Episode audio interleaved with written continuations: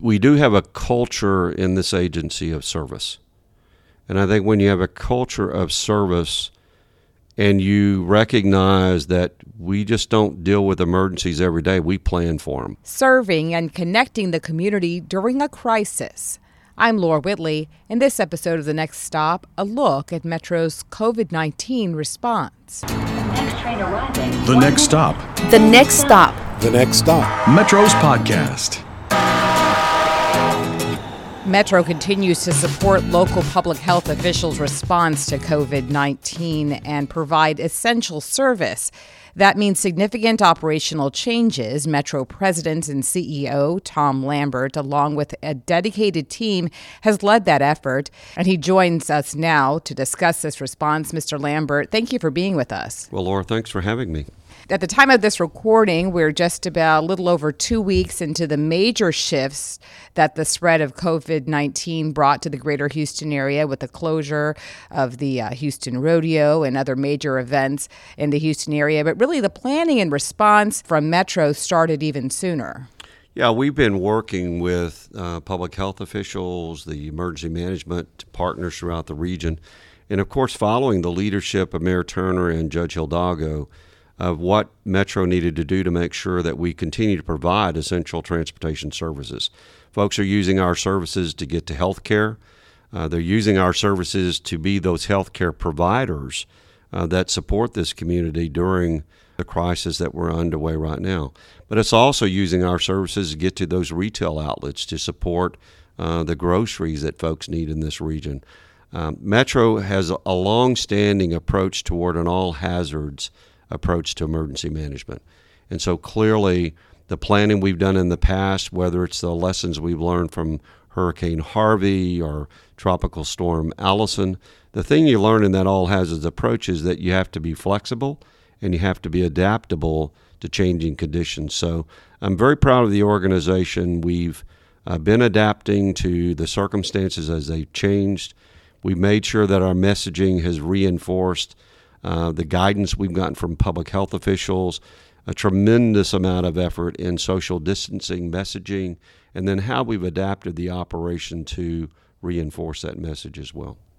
Let's dive in a little deeper. Let's talk uh, about. Uh, you know some of these operational shifts uh, that have occurred uh, really in just sometimes it's day to day that that the changes come about um, social distancing operations uh, let's talk a little bit about you know how you can continue to operate uh, a bus uh, that has you know it puts people together but figure out how to spread them out and, and, and the other vehicles that we have. Well again i want to begin by complimenting the staff and i want to continue to reinforce their creativity and their willingness really to look outside the box.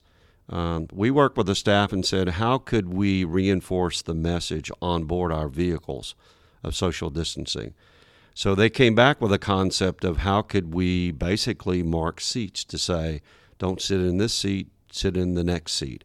Uh, and so it's really beginning to look at how could you adapt a transit environment to fall within that six foot range of social distancing, and how could we use uh, signage? How could we really highlight the message of letting folks know to do that, whether you're on a bus or you're on a train? We also did that in our paratransit service. Uh, normally, our paratransit vans can carry uh, four wheelchairs at a time. Uh, we now are limiting that to two wheelchairs at a time to, to again reinforce that social distancing message. But we also looked at some other features. Not only did we do posters on uh, on board of all of our buses and trains, but we did them in all of our rail platforms. We've done it at transit centers. Our social media team has been very aggressive in uh, marketing that social distance message uh, throughout uh, all of our communications. Uh, our marketing team developed all the signage and the posters to reinforce, and then our print shop has done over 200,000 different collaterals that we put on board our vehicles. Uh, to reinforce the message or on, on metro real estate. So I think you have to be willing to empower people uh, that are very committed to look outside the box. We know we're an essential service. We've got to keep it up and running.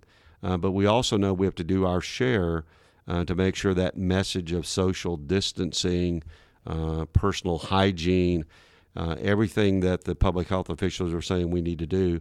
We've reinforced that in all of our messages uh, as we've gotten into our support for the community during this crisis.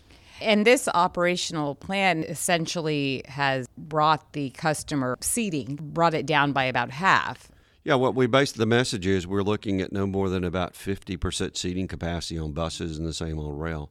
Um, we also, and again, I want to compliment the staff, we've reprogrammed all of our destination signs on the buses. So as a bus operator gets to a point and he's already at, or she is already at that 50% seating capacity, we then engage the destination sign to tell our customers to catch the next bus. We've also interlined more buses on routes that had heavy ridership and continue to have it, uh, so that we spread out that customer base by adding more service to routes. So we're we're really adapting the service that reinforces the public health message, uh, but also ensures that we continue to provide an essential, critical service to this community uh, throughout this crisis.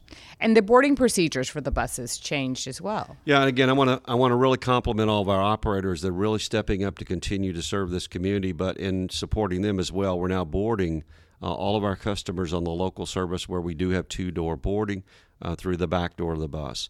Uh, we're also going to, uh, and we're in the process today even of adapting the operator cab environment, if you will, to put a kind of a distancing between the operator and our customers as well. So uh, we're trying to make sure we're doing everything to do that. We've also suspended fare collection uh, because we don't want any uh, interaction between the operator uh, and the patron in paying their fare, nor do we want people having to collect fares or fare inspectors are no longer uh, inspecting fares.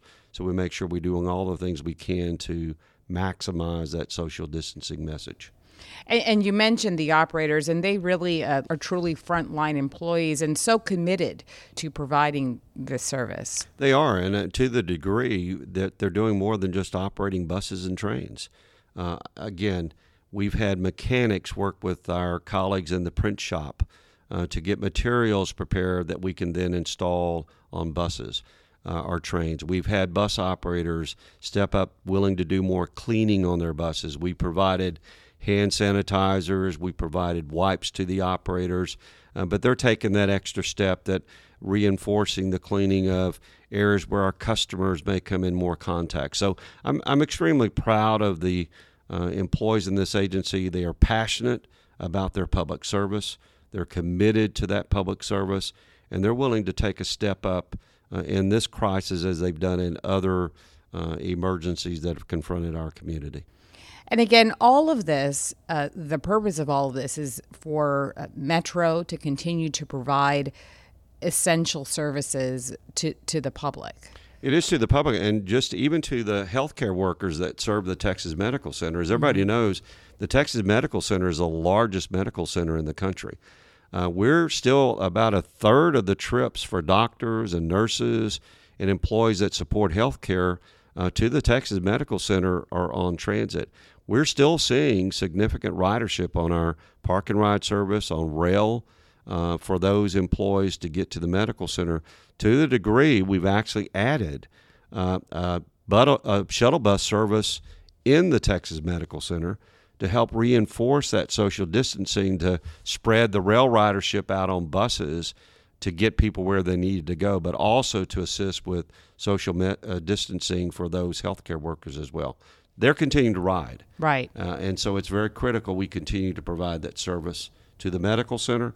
It's also critical that we provide those employees to the grocery stores. Right. And all the things that are essential to this community. And so we'll continue to do that. We'll adapt our service based upon changing conditions, but we'll continue to do that as well. This total change in our entire world is not necessarily something that we all saw coming down the road you know, what do you think has been enabled you and the rest of the staff at Metro to be able to respond to this current situation? I, I think that we we do have a culture in this agency of service, and I think when you have a culture of service, and you recognize that we just don't deal with emergencies every day, we plan for them. Um, we also recognize that if you empower people and you give them good guidance and you give them good flexibility to be able to adapt to changing conditions, they will do that. We also recognize that you got to take care of your people. And the one thing that we've done from the beginning and will continue to do is recognize the value that the employees at Metro bring to this organization and to the community.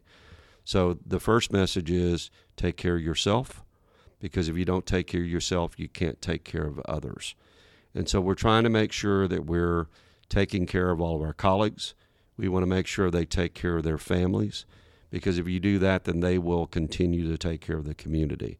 Making sure that we're constantly communicating with the employees so they know conditions are changing and they're changing every day. Uh, to make sure that they're hearing from us the reality of the circumstance as we know it and to keep them engaged uh, and making sure that we're reinforcing.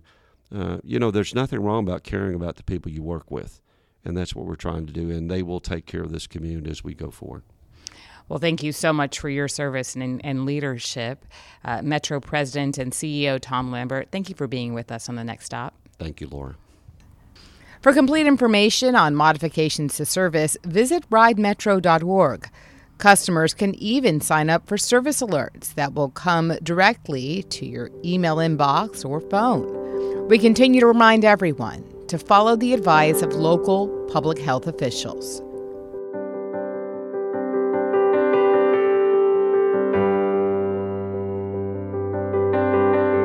That's all for this edition of The Next Stop. I'm Laura Whitley.